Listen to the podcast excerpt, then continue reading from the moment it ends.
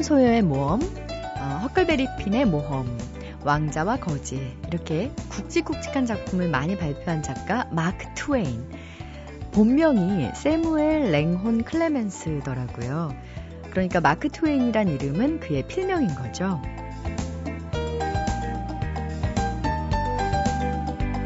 근데 이 이름이 재미있는 뜻을 갖고 있습니다. 마크 트웨인. 배가 지나가기에 안전한 수심이라고 하는데요. 어, 물의 깊이를 측정하는 단위를 패덤이라고 한대요. 한 패덤이 약 1.8m 정도 되고요. twain 하면 어, 숫자로 2를 의미하는 고어라고 합니다. 그래서 수로 안내인들이 mark twain 하고 외치면 1.8m 되는 깊이가 둘, 즉 수심이 합해서 약 3.6m라는 뜻이래요. 그러니까 배가 지나가기에 안전하다 이런 뜻이라고요.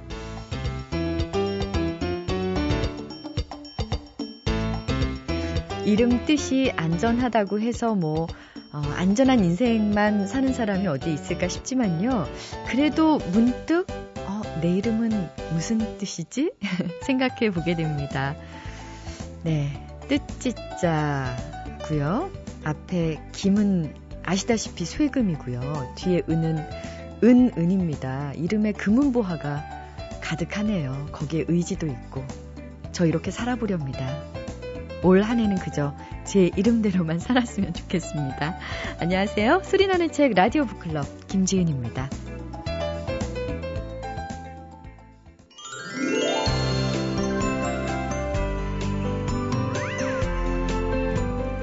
문구점에 가니까 독서 통장을 팔더라고요. 은행 통장하고 비슷하게 생겼는데 첫 장을 이렇게 넘겨보니까 읽은 책 목록을 적을 수 있게 돼 있습니다. 어, 글쎄요. 이분의 독서 통장을 들여다보면, 어, 아, 끝이 없을 것 같아요. 다음 페이지를, 다음 통장을 요청하는 그런 메시지가 뜨지 않을까 싶어요. 책마을 소식 오늘도 세종대학교 만화 애니메이션 학과의 한창환 교수님 모셨는데요. 안녕하세요. 네, 안녕하세요. 아, 독서 통장의 잔고는 아우 잔고라는 게 있나요? 아, 아 네. 제가 올해는 1월 1일 날 저 수초 약속을 한 게 있어요. 어, 매일매일 운동하자. 그리고 매일매일 한 권씩 책을 읽자. 그래서 운동할 시간하고요. 책 제목을 꼭꼭 적고 있습니다. 근데 벌써 1월이 다 가고 있잖아요. 음, 왜 하나는 빼먹으세요? 술은 줄이자. 네, 그렇게 돼 있어요. 매일 마신 술을 안 적어. 아, 이제 그렇게 줄이기로 했어요, 술도요. 근데 왜 더듬으세요? 아, 그 말을 빼놓고 하려고 하시니까 그렇죠. 아, 여하튼, 어, 1월이 다 가고 보니까는 네. 정말 너무 많은 일을 한 것 같아요. 벌써. 그래서, 네. 아, 이렇게 하면은 정말 못할 게 없겠구나. 라는 생각을 하게 된 이유가 있습니다. 아, 지난해 말에 제가 정말 친한 지인께서 갑자기 암에 걸리신 겁니다. 아, 어떤 검사를 그냥 하셨는데 그게 갑자기 뭐 아주 심한 건 아니고요. 초기 암이었어요. 아. 그래서 이제 이번 달에 수술을 하시는데 아 저는 그, 그 말을 연말에 듣고 나서 너무 깜짝 놀랐습니다. 왜냐하면 그분이 저랑 술을 많이 드신 분이거든요. 남의 일이 아닌 아닙니다. 것처럼 느껴졌겠고. 정말 제가 걸린 것 같은 생각이 들었어요. 아, 그런 생각을 하니까 아 저를 다시 한번 돌아볼 수 있는 시간이 됐고 그래서 올해 초에 그런 계획을 했는데 제가 오늘 소개해드릴 책 바로 이 암에 관련된 책입니다. 아, 오늘 내가 살아갈 이유라는 중국의 여자 교수인 위지안 씨가 쓴 책인데요. 아, 제가 이 책을 너무 읽고 너무 많이 울었어요. 이 책을 읽고 제가 너무 많이 왜요? 울어서 이 책은 1979년생입니다. 이 위지안 교수가 상해 에, 자오뚱 대학 졸업하고 노르웨이 오슬로 대학교에서 유학한 뒤에 돌아와서 세계 100대 대학인 상하이 푸단 대학 여기에 재직을 했습니다. 그러니까 30살 즈음에 세계 100대 대학의 천재 소녀로 교수가 되자마자 열심히 연구를 하고 있는 어느 날 갑자기 자전거를 타다가 넘어져서 어, 옆구리가 아픈 겁니다. 병원 가봤더니 암 말기라는 얘기가 있습니다. 말기암 판정을 받죠. 마치 이 책에서 그렇게 표현되어 있습니다. 우주선이 카운트다운 직전에 주저앉아 버린 것 같은 느낌. 네. 이제 자기 꿈을 펼치려고 하는데. 그리고 이 책에 그런 내용이 있어요. 어려운 공부, 너무 힘들게 공부해서 박사가 되고 정말 되고 싶던 일류 대학의 교수가 된 그 시점. 자기가 낳은 어린 아들이 처음으로 엄마라고 자기를 불러주는 시점. 사랑하는 남편하고 사랑이 정말 사랑이 이런 거구나 느끼게 된 시점. 아버지와 어머니께 자기 돈으로 옷을 사드릴 수 있는 시점. 이제 시작되는 시점인데 암이 온 거죠. 그래서 그때부터 이 위지한 교수는 블로그에 하루하루 자신이 살았으면 앞으로 더 살 수 있다면 이런 희망을 일기로 써 내려가기 시작합니다. 그 책이 오늘 내가 살아갈 이유라는 책입니다. 네. 아, 뭐 이 내용을 읽다 보면 제가 너무 많은 걸 갖고 있다는 생각이 들어요. 그리고 하루하루를 너무 낭비하고 있지 않았나 생각이 들어서 이 책이 그렇습니다. 이야기가 세 가지로 구성되어 있는데요. 첫 번째 이야기는 삶의 끝에 서서, 두 번째 이야기는 삶의 끝에서 다시 만난 것들, 세 번째 이야기는 삶의 끝에 와서야 알게 된 것들이란 얘기가 있는데요. 그 얘기 중에 이런 게 있습니다. 한 권의 책에 온전한 하루를 바치는 것보다 더 가치 있는 일을 찾기도 쉽지 않다는 걸 이제 알았습니다. 사람들은 여행이라는 단어를 언젠가와 동의어로 생각하지만 10년, 20년이 훌쩍 흐른 뒤에야 여행을 떠나기에 적합한 시기는 영원히 오지 않는다는 걸 알고 후회하게 되지요. 네. 하, 그러면서 자신의 남편 이야기를 하는데요. CT나 MRI 검사를 받게 되면 아, 차디찬 그 기계 위에 눕게 되죠. 검사를 마치고 입원실에 돌아왔는데 남편과 이제 의사와 간호사들이 함께 천을 이렇게 들어서 그 침대 옮겨주잖아요. 근데 갑자기 푹신한 침대 오니까 너무 좋더래요. 그런데 이상하게 너무 따뜻한 거예요, 침대가. 그래서 남편한테 물어봤대요. 당신 내 침대에 누워 있었어? 웃고만 있더래요. 아, 당신은 왜 그래 매번 내 침대에 누워 있기만 해? 그랬대요. 근데 옆에 간호사가 그러더래요. 조금 아까 자기가 경고를 했대요. 보호자는 눕는 게 아니라고. 그랬더니 남편이 그랬대요. 집사람이 유난히 추위를 타기 때문에 내 체온으로 미리 덮여놓는 거야. 아... 이제야 안 거죠. 자기가 결혼해 지금까지 왜 자꾸 내 자리에 누워 있었나 짜증을 냈었는데 그게 그런 사랑이었다는 거를 알았다는 겁니다. 어째서 이제 알게 된 것일까? 사소해 보이는 작은 행동 하나에도 커다란 마음이 담길 수 있다는 것을. 본인이 그동안 알지 못했던 걸 발견해 가면서 그 내용들을 일기로 쓰고 있습니다. 네. 그런데 그 남편이 정말 가슴이 아픈 건요. 커다란 면양어, 수면 양말을 신겨준 거예요. 근데 그 양말이 너무 예뻐서 그냥 자기는 진통제 때문에 너무 힘들었는데 진통제 때문에 조금 몸이 나아져서 보니까 양말에가 글자가 써 있어요. 두 글자씩. 분리, 불기.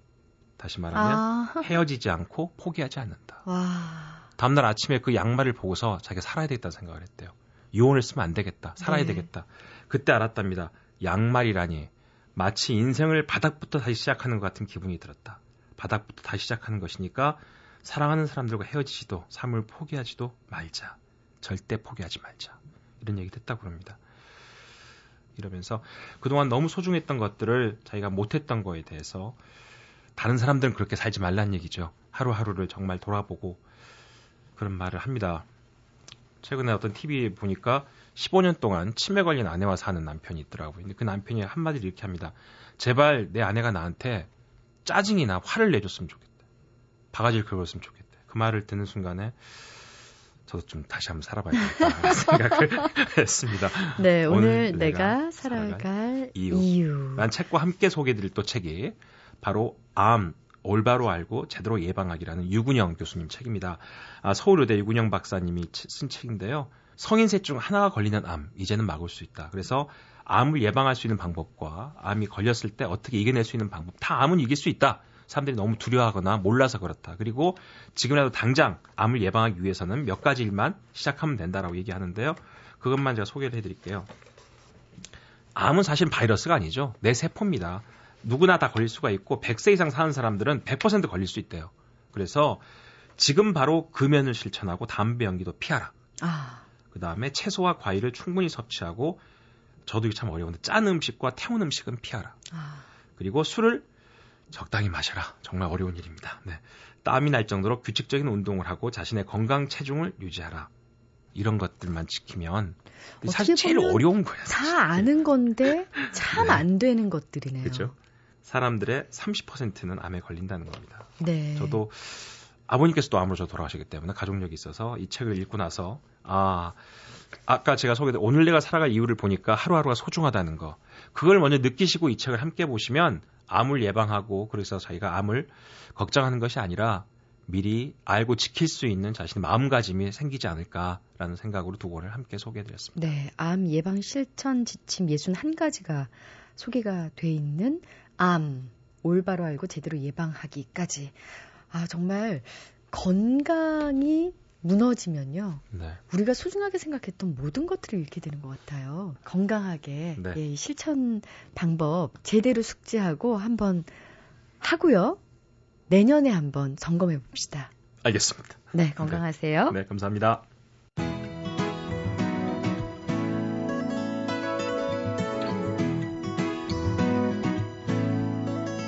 잊혀질 뻔한 책, 놓칠 뻔한 책, 그런 아쉬운 책들을 소개해드리는 시간, 뻔한 책 시간입니다. 오늘 소개해드릴 뻔한 책은요, 어, 마르퀴스 말테의 아빠의 기타입니다. 프랑스 작가인데요. 어, 마르퀴스 말테는 주로 청소년 소설을 많이 쓰는 작가라고 하네요. 그렇다면 이 아빠의 기타 역시 청소년 소설이 아닐까 싶은데요. 좀 더 자세한 설명은 크레용 하우스 출판사의 이숙진 부장님의 목소리로 들어보겠습니다. 아빠의 기타는 아빠가 10대의 아들에게 자신의 10대 이야기를 들려주는 그런 청소년 소설이에요. 음, 처음에 이제 아빠도 15살인 때가 있었다. 이렇게 시작되는데요. 이 소설은 하나의 이야기 속에 또 아빠의 10대 이야기라는 작은 이야기로 또 들어가게 되거든요. 지미 핸드릭스의 음악을 좋아하던 두 소년이 어느 날 우연히 기타를 손에 쥐게 되고 그때부터 더욱더 음악에 빠져들면서 친형제처럼 끈끈한 우정을 나눠가는데 글을 읽다 보면은 아들이 목소리가 나오지 않아요. 아빠만 일방적으로 얘기를 하게 돼요. 그래서 독자들은 이 아빠의 아들이 혼수 상태라는 거를 좀 깨닫게 돼요. 아빠가 아들한테 왜 진작 이렇게 내 얘기를 해주지 못했을까? 아, 이제 너무 늦지 않았을까? 라고 생각했지만, 아, 지금도 늦지 않았어. 나의 이야기를 들려주는 그런 내용이에요. 아, 첫 문장이 아빠도 19살인 때가 있었다. 이렇게 시작한다고요? 왜, 그, 진짜 오래된 앨범에서 이렇게 앞에 단추 몇 개 이렇게 풀어 헤친 개구진 모습에 어, 어린아이를 봤는데 그게 아빠의 모습일 때 갑자기 코끝이 찡해질 때가 있잖아요. 음, 그런 느낌이 들 것 같은 생각이 드는데 왠지 10대뿐만 아니라 어른이 읽어도 꿈이 있던 어떤 지난 시절을 되돌아보게 하는 그런 책이 아닐까 싶은데요. 어, 아빠의 기타 이렇게만 얘기 들어도 참 재밌을 것 같은데 왜 주목받지 못했을까요? 그 이유를 이숙진 부장님의 분석으로 들어보겠습니다. 편집자이자 독자의 입장에서 강한 제목을 좀 넣기가 싫었어요. 그냥 아빠가 솔직하게 아들하고 대화하고 싶어 하는 그 마음을 좀 자연스럽게 보여주고 싶었어요. 그래서 좀 이슈거리가 되기가 좀 어려웠지 않았을까. 근데 제 생각에는 이 책을 한번 읽어본 분들은 어느 정도 만족감과 어떤 뜨거운 걸 느끼셨을 거라고 생각이 되는데 감정선을 타는 책이기 때문에 그러니까 책을 읽고 막 즐거운 게 아니라 좀 짠하게 남는 그런 책이거든요. 나는 한 번도 그걸 궁금해 한 적이 없는데 이 책을 읽고 우리 아빠도 꿈이 있었는지 궁금해졌다. 그런 리뷰가 있었어요. 그러니까 그런 마음일 것 같아요. 아빠의 존재에 대해서 다시 한번 좀 생각해 본다 그럴까? 그런 요즘에 세대 간의 소통에 대해서 다들 관심이 많은데 이 책을 읽고 이제 가족들과 함께 서로 단절이 아니라 소통이 될 수 있었으면 좋겠습니다. 그래서 오늘 좀 특별히 소개해 드리고 싶었습니다. 네. 그러고 보니까 어, 정말 명절 때 아니면 가족이 다 함께 모여서 밥 한 끼 먹는 것도 참 쉽지 않은 세상이 된 것 같아요. 그래서 가족들과의 소통이라는 표현이 좀 어색하기도 하고, 그리고 더 늦기 전에 빨리 좀 시도해봐야겠다라는 생각도 들고요. 어, 아빠의 기타는 어, 그야말로 온 가족이 다 함께 읽어도 좋을 것 같은데, 특히 어떤 독자에게 더 와 닿을 수 있는 책이 될지 역시 이숙진 부장님의 설명 들어보겠습니다. 그러니까 전체적으로 이 책을 기획하고 할 때도 번역자분도 아빠이신 남자분으로 아빠의 느낌을 잘 표현하실 수 있는 번역가를 찾았고 뭐 그런 얘기 하잖아요. 아빠는 들어오시긴 했어요. 뭐 이렇게.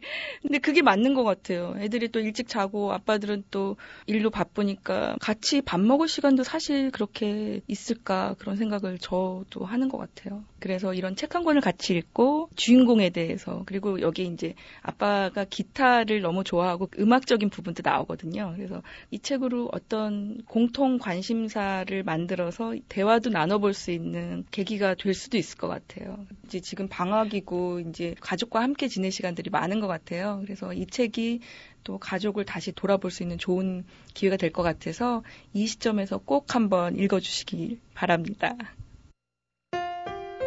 MBC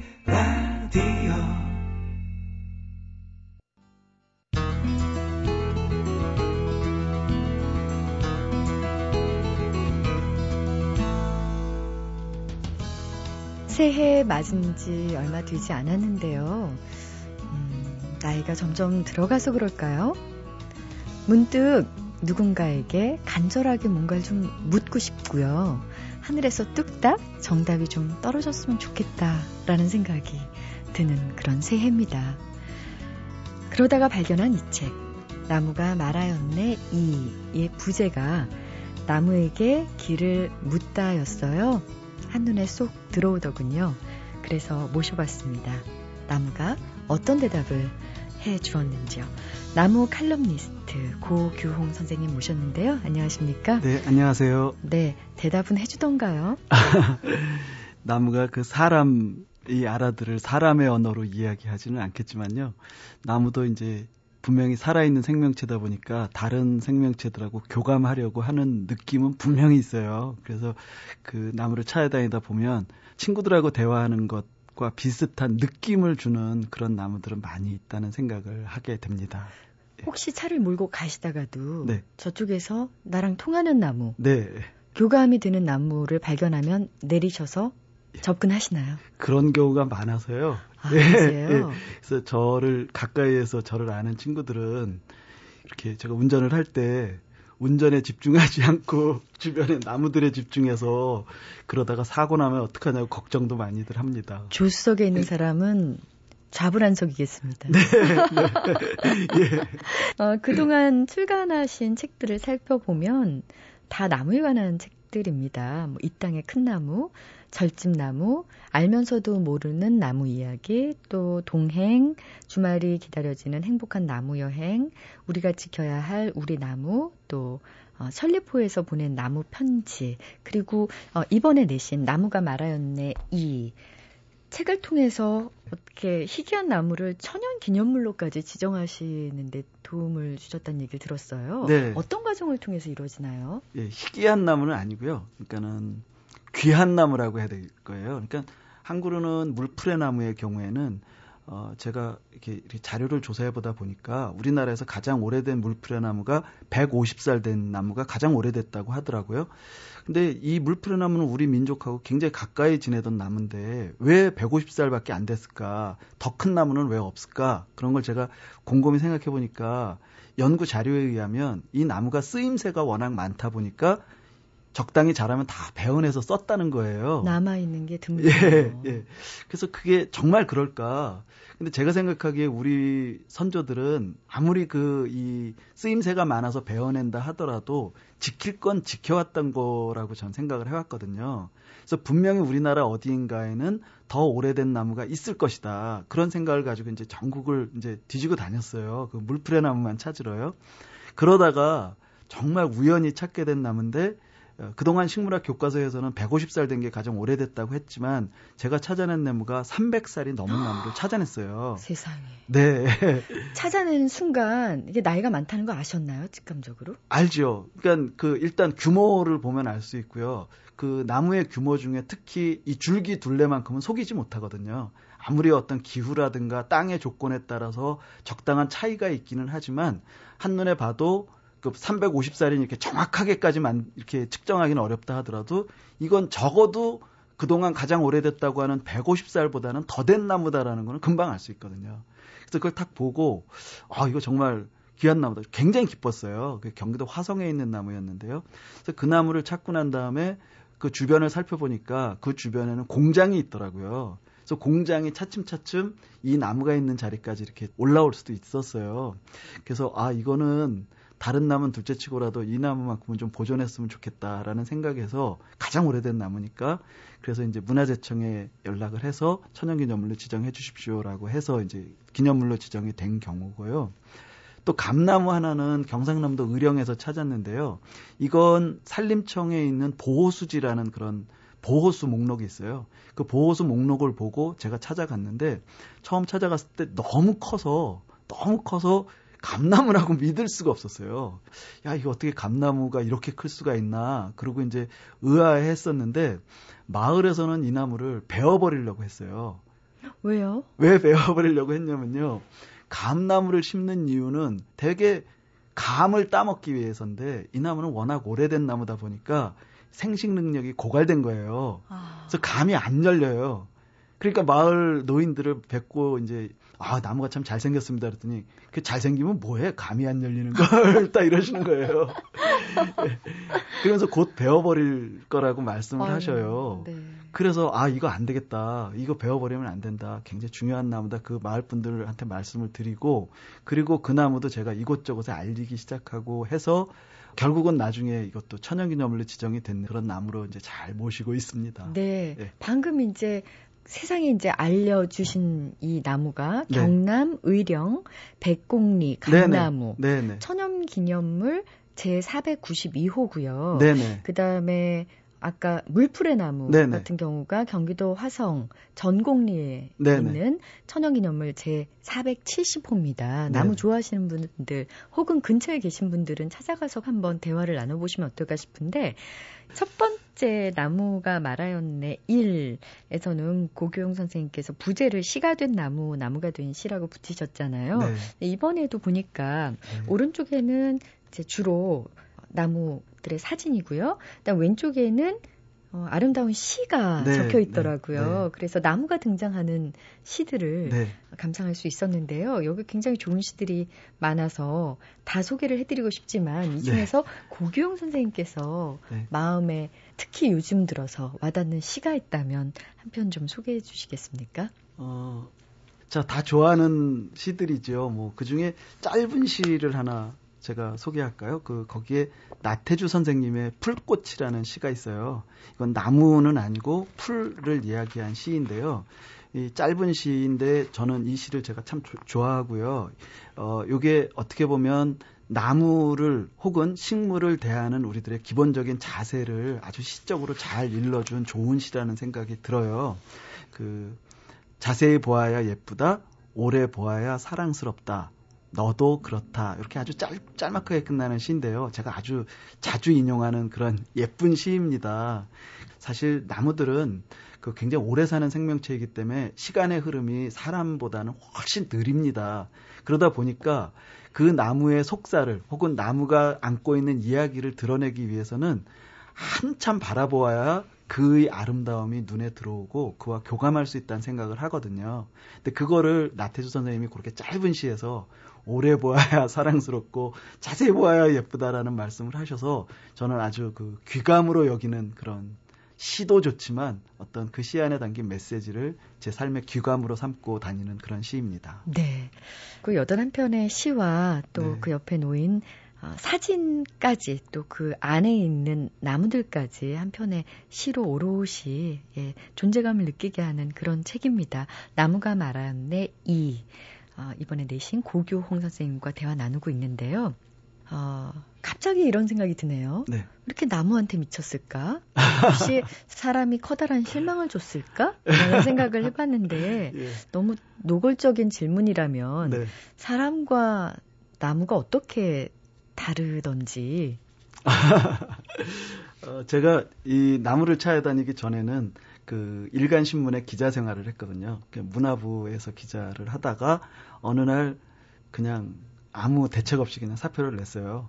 그때만 하더라도 제가 나무에 관한 뭘 하겠다 이런 생각도 전혀 없이 그냥 사표를 내고 이제 왜 내셨나요? 그것도 별 계기가 없었고요.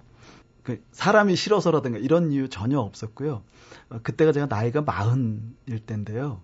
그런 생각을 했어요. 그러니까 지금 제가 새로운 거를 시도하지 않으면 평생 제가 기자로서 살아야 되는데 아니면 지금 이 마지막 기회라고 생각하고 한번 다른 걸 한번 해보면 어떨까 그런 갈등은 좀 있었습니다.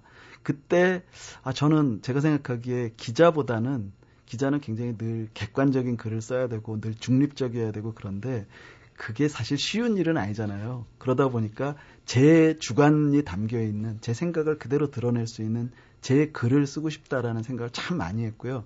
그러다가 보니까 무조건 사표부터 냈어요. 뭘 할 생각 하나도 못 하고요. 사표를 내고 나와가지고 천리퍼 수목원 그곳에 들어가서 한 두 달 정도 동안 머물게 됐었는데요. 어, 그러면서 그때 어, 나무들을 이제 많이 보게 됐죠. 한 두 달 동안 무의도식을 하고 있었거든요. 이 세상과 연락 다 끊고. 그러면서 이제 나무들하고 친해지기 시작했어요.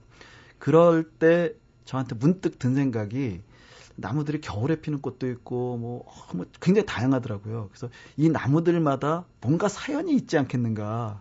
그러니까 제가 12년 동안 기자 생활을 하면서 사람을 취재했던 거를 혹시 나무를 이제부터 취재하면 어떤 결과가 나올까라는 궁금증이 생겼고요. 그 나무가 참 궁금했습니다. 특히 겨울에 피는 꽃이라든가 이런 것도 굉장히 궁금했는데 그래서 일단 나무를 한번 취재해보자. 그리고 그 생각을 먹을 때만 하더라도 제가 지금 14년째인데 14년씩이나 나무에 대해서 뭘 하리라고는 생각 못 했고요. 일단 한번 해보자라고 시작한 거였어요. 그런데 마침 제가 처음에 그래서 이제 인터넷을 통해서 글을 쓰기 시작했 글과 사진을 통해서 이제 나무 이야기를 전하기 시작했는데 그 의외로 반응이 좋으셨습니다. 특히 초기에 바로 이 우리 MBC 라디오에서 제 글을 보시고 어느 프로그램에서 저를 고정 출연하게 해주셨어요. 그래가지고 매주 나와서 나무 이야기를 하면서 전 너무너무 좋았고요. 또 이 청취자분들께서 이렇게 계속 반응도 해주시고 해서 그분들하고 교감하면서 어, 점점 더 신이 났고 재미있고 그리고 이제 나무를 찾아다니다 보니까 정말 이야기들이 많이 들어있다는 걸 알게 됐고요. 특히 이 나무가 사람보다 더 오래 사는 생명체이다 보니까 이 나무 곁을 스쳐간 사람들의 이야기가 나무가 직접 말을 하지 않을 뿐이지 그 나무 안에 모든 흔적이 다 들어있다라는 생각을 하니까 캐내고 캐내도 끝이 없다라는 게 나무 이야기라는 생각을 했어요. 그러면서 이제 지금까지 오게 된 건데 어, 사실 나무는 어떻게 보면 좀 편했어요. 그러니까 어, 사람을 취재할 때보다는 좀 편했어요. 그러니까, 어떤 점에서요? 한마디로 얘기하면 불평불만이 별로 없죠. 그러니까 제가 조금 이렇게 웃으세요. 아니, 나중에 네. 그 독자 투고란에 네. 어, 항의 서신도 안 보내고 항의도 없고요. 댓글도 없고 네. 예. 그래서 편안하게 이야기를 할 수 있었고요. 아, 너무 또 그렇다고 나쁘게 보진 마세요. 제가 아무렇게나 쓰는 건 아니고요. 나름대로 이렇게 지켜봐 주시는 독자분들이 있고 전문가들도 계시니까 함부로는 못 쓰지만 제가 보기에는 오히려 네. 어, 쉬운 취재원이라고 얘기를 하셨지만 네. 어떻게 보면 마음을 열기까지 굉장히 오랜 시간이 걸리는 어려운 취재원이 아니었을까 싶은데요. 그렇게 보면 또 그건 말 돼요. 그러니까는 사람은 이렇게 질문하면 그대로 답이 오지만 나무는 질문을 해도 답이 안 오기 때문에 제 스스로 노력하지 않으면 알아들을 수 없고요. 또 오래된 나무는 나무 스스로 이야기하지 않으니까 나무 주변에서 살아가는 사람들을 더 많이 취재해야 되거든요. 저는 이제 그래서 요즘 그 시골에 가면 마을 회관부터 이렇게 찾아가요. 그러면 이제 주로 노인들 많이 계신데 노인들하고 예전에 이 나무에 있었던 옛날 이야기 이런 것들을 들어가는 과정이 사실 그렇게 쉬운 것만은 아닌데 이거 재미 붙이다 보니까 아주 재밌어요. 노인들의 그 문화라든가 그 각 지역마다 다른 어떤 노인들의 문화, 노인들의 정서, 노인들의 언어 이런 것들이 하나하나 익혀나가니까 너무 재밌고 오래된 삶 속에서 저절로 만들어진 삶의 지혜 이런 것들이 다 그 안에 들어있고 그래서 그것들을 제가 이 나무 얘기에 섞어서 이렇게 쓴다 했을 때 독자분들의 반응이 참 좋다라는 느낌을 많이 갖게 됩니다. 네. 굉장히 풍요로운 네. 어, 취재원이네요. 그 어떻게 보면은 예. 사람들의 얘기와 사연을 다 갖고 있으니까요. 네. 재미있는 이름을 가진 나무들이 여럿 있더라고요. 예, 많죠. 아니, 예. 그렇게 많이 들었던 느티나무가 이런 뜻인지는 몰랐습니다. 네. 예, 느티나무는 이제 그 여러 가지 설이 있는데요. 늦게 싹을 틔운다 해서 늦티 늦게 틔우는 나무라고 해서 늦티라는 그런 이름을 가졌다라는 설도 있고요. 이게 느티나무는요 오래되면은 이제 나이가 들면 줄기의 껍질이 이렇게 너덜거린다고 할 정도로 이렇게 줄기가 벗겨지죠. 벗겨지거든요. 예. 예. 그런 걸 보고 사람들이 얘는 늘 늙은 티를 낸다. 그래서 늙은 티를 내는 나무, 그래서 느티나무라고 이제 이야기를 해왔는데요. 네. 느티나무는 그렇게 어떤 늙은 티를 내는 나무, 이렇게 대기만성형의 오래된 나무 이런 생각을 갖게 하는 나무인데 느티나무는 정말 제가 또 감나무 이상 또 좋아하는 그런 나무인데요. 어, 느티나무에 아주 재밌는 게 제가 자주 인용하는 이야기입니다만 느티나무의 ip사귀가 잘 자란 오래된 느티나무 한 그루에서 ip사귀가 몇 장이 달리냐면 무려 500만 장이 달린다고 합니다. 예, 그러니까 한 그루에서 500만 장의 ip사귀가 돋아나는데요. 어, 제가 그래서 느티나무 그늘을 참 이야기 많이 해요.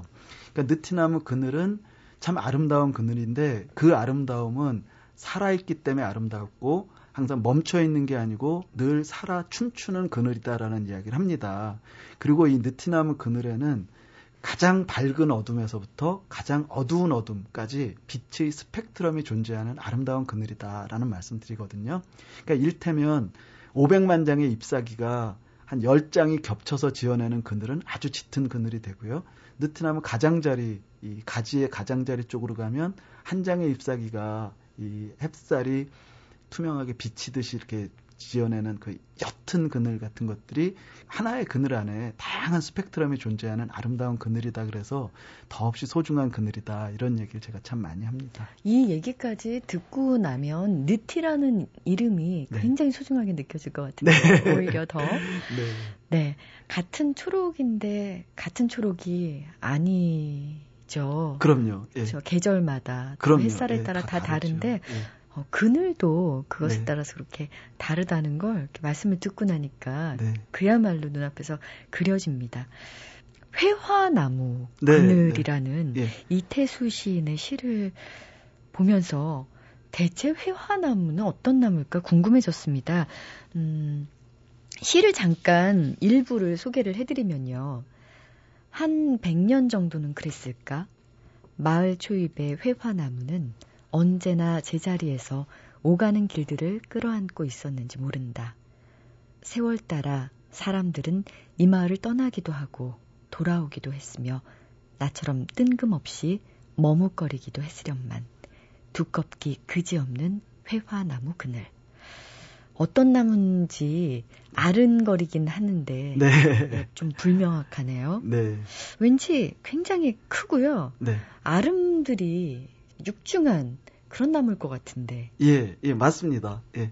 그러니까 느티나무와 회화나무가 얼핏 봐서 혹은 멀리서 봐서는 크게 구별되지 않을 정도로 느티나무만큼 크고 또 가지도 이렇게 사방으로 고르게 잘 뻗는 그런 나무인데요. 동양에서는 특히 중국이나 한국에서는 붙여준 별명이 있어요. 그게 학자수라는 별명이거든요. 그러니까 학자의 기품을 가졌다라는 뜻에 대해서 학자수라고 하는데요. 이게 또 공부를 하다 보니까 이 영어권에서 부르는 별명 중에도 스콜라트리라는 그런 별명이 있어요. 예, 그러니까는 동양이나 예, 예. 동양이나 서양이나 이 회화나무를 보면 어떤 공부하는 분위기 이런 걸 느끼는 모양이죠. 예, 그런데 그 도대체 이 회화나무가 왜 학자수로 불리고 왜 스콜라트리로 불릴까라고 가서 이렇게 가만히 보면 처음에는 잘 못 느껴지는데 가만히 그 이 회화나무 가지가 어떻게 뻗어나갔는가를 보면 굉장히 자유분방하게 뻗어나갔거든요. 그러니까 이 자유분방하면서도 어, 느티나무는 느티나무는 제가 보기에는 저는 늘 느티나무를 보면 할머니, 외할머니의 치마폭 같은 느낌이 들거든요. 아주 넓게 우리가 뭘 잘못해도 다 품어 안아주시잖아요. 그럼 외할머니, 그 친할머니도 아니고 외할머니의 치마폭 같은 느낌이 많이 들어서 좀 여성적이라는 느낌이 드는데 회화나무는 굉장히 남성적이에요. 쭉쭉 뻗어나가고 힘이 있거든요. 그래서 옛 분들이 학자가 가는 길은 자유분방하되 자기의 기계를 잃지 않고 곧게 뻗어나가야 된다라는 그런 뜻에서 이 회화나무를 어떤 학자의 상징, 스콜라트리 뭐 이런 식으로 불러왔던 게 아닌가 하는 생각을 하게 되는데 어, 느티나무하고 조금 다른 거는 줄기를 보면 달라요. 느티나무는 앞에 말씀드렸듯이 좀 껍질이 너덜너덜 벗겨진다고 했는데 회화나무는 아주 미끈하고 정말 네. 잘생겼어요. 그러니까는 우리 옛 선비들의 단정함, 꼿꼿하고 단정한 모습 같은 걸 그대로 갖추고 있어서 아 이게 이래서 선비수고 학자수구나라는 느낌을 갖게 됩니다. 네, 여기 사진까지 네. 실어주셔서 정말 아 이게 어떤 나무구나 보시면 깜짝 놀라실 겁니다. 정말 제 저도 모르게 식스팩을 제가 막 찾아볼 정도로 아주 잘생긴 나무였습니다. 어, 그렇게 웅장함을 드러내는 나무도 있는 반면 또 이름부터 한스러운 나무가 있더라고요. 네. 쥐똥나무 이거 예. 어떻게 하면 좋아요? 예. 어쩌다가 이런 이름이 붙여졌을까요? 예, 이 쥐똥나무는요. 어, 봄에 하얀색 꽃이 피거든요. 근데 하얀색 꽃이 이렇게 센치로 재면 5mm, 6mm 정도밖에 안 되는 조그맣게 입을 살짝 벌려요. 길이로 따지면 한 7, 8mm 정도 되는데 요 입을 벌린 그 입 부분은 5mm 정도도 안 되는 그 조그마한 꽃인데 그게 가지 끝에 조롱조롱 이렇게 피어나요. 정말 신비로울 정도로 아름다워요. 근데 이게 그 도시에서도 이 쥐똥나무 같은 경우에는 낮은 키로 자라고요. 정말 아무 데서나 잘 자라거든요. 돌봐주지 않아도 잘 자라요. 걸음 뭐 이런 거 필요 없고요. 그러다 보니까 아파트 단지에 울타리 나무로 대부분 이 쥐똥나무를 많이 심습니다. 그래서 이렇게 예쁘고 잘 자라고 좋은 나무인데 왜 쥐똥나무라는 얄궂은 이름이 붙었냐면 이게 봄에 꽃 피고 나서 늦여름부터 이제 열매가 맺는데요. 그 열매가 까만 아. 알이 좀 길쭉한 알이 맺히는데 그게 쥐똥을 닮아 생겼네요, 예. 정말. 예, 딱 아. 쥐똥이에요. 예. 그러다 보니까 이제 이걸 보고 쥐똥나무라고 그렇게 부르게 됩니다. 아, 여기 사진을 보니까 네. 어떤 나무인지 알 것 같고요. 네. 이 나무 얘기 들어가기 시작하면 정말 이 뿌리의 끝이 어디까지 갈지 모를 정도로 이야기가 무궁무진해서 이 시간에 다 전해드릴 수 없는 것이 안타까울 정도입니다. 나무가 말하였네 이에 사진과 함께 아름다운 시 또 해제가 잘 어, 어우러져 있어서 꼭 한번 일독하시길 어, 권해드리고 싶고요. 어떻게 보면 세상에 태어난 모든 나무는 돼지가 쓴 시다라는 생각이 네. 들었습니다. 이 책을 보고요. 그런 의미에서 어, 조금 이거는 슬픈 시인데 돼지가 쓴 신경림 선생님의 어, 갈대라는 시를 우리 고규용 선생님의 목소리로 직접 들으면서 오늘 이 시간 마무리하면 어떨까 싶습니다. 혹시 잔잔한 음악이 준비가 아, 될 것 같은 예감이 듭니다. 네. 오늘 나무가 말하였네 이의 저자 고경 선생님의 어, 귀한 시간 마지막으로 신경민 선생님의 갈 때 들으면서 인사드리겠습니다. 갈 때 신경님 언제부턴가 갈 때는 속으로 조용히 울고 있었다. 그런 어느 밤이었을 것이다. 갈 때는 그의 온몸이 흔들리고 있는 것을 알았다. 바람도 달빛도 아닌 것. 갈 때는 저를 흔드는 것이 제 조용한 울음인 것을 까맣게 몰랐다. 산다는 것은 속으로 이렇게 조용히 울고 있는 것이란 것을 그는 몰랐다.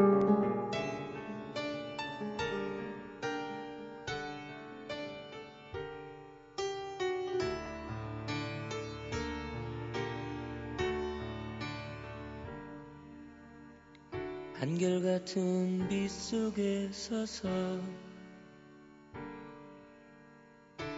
젖는 나무를 보며 눈부신 햇빛과 개인 하늘을 나는 잊었어.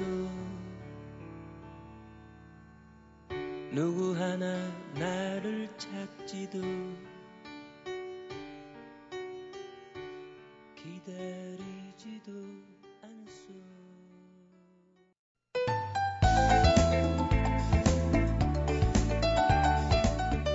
마녀들에게 금요일은 사람들의 일요일과 같단다.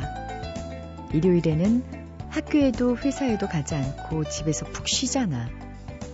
마녀들은 금요일에 그렇게 해. 바로 요술 부리는 일을 쉬는 거야. 만약 이 규칙을 어기고 요술을 부렸다 하면 뭐 봐줄 것도 없이 벌을 받지. 오트프리트 프로이슬러의 동화 꼬마 마녀 중의 일부였는데요. 마녀도 쉬는 날이 있었네요. 오늘은 일요일입니다. 무엇보다도 머리를 쉬게 하는 머릿속에 가득한 생각들을 내일로 잠시 미루는 그런 하루 됐으면 좋겠어요. 지금까지 소리나는 책 라디오 북클럽 아나운서 김지윤이었습니다.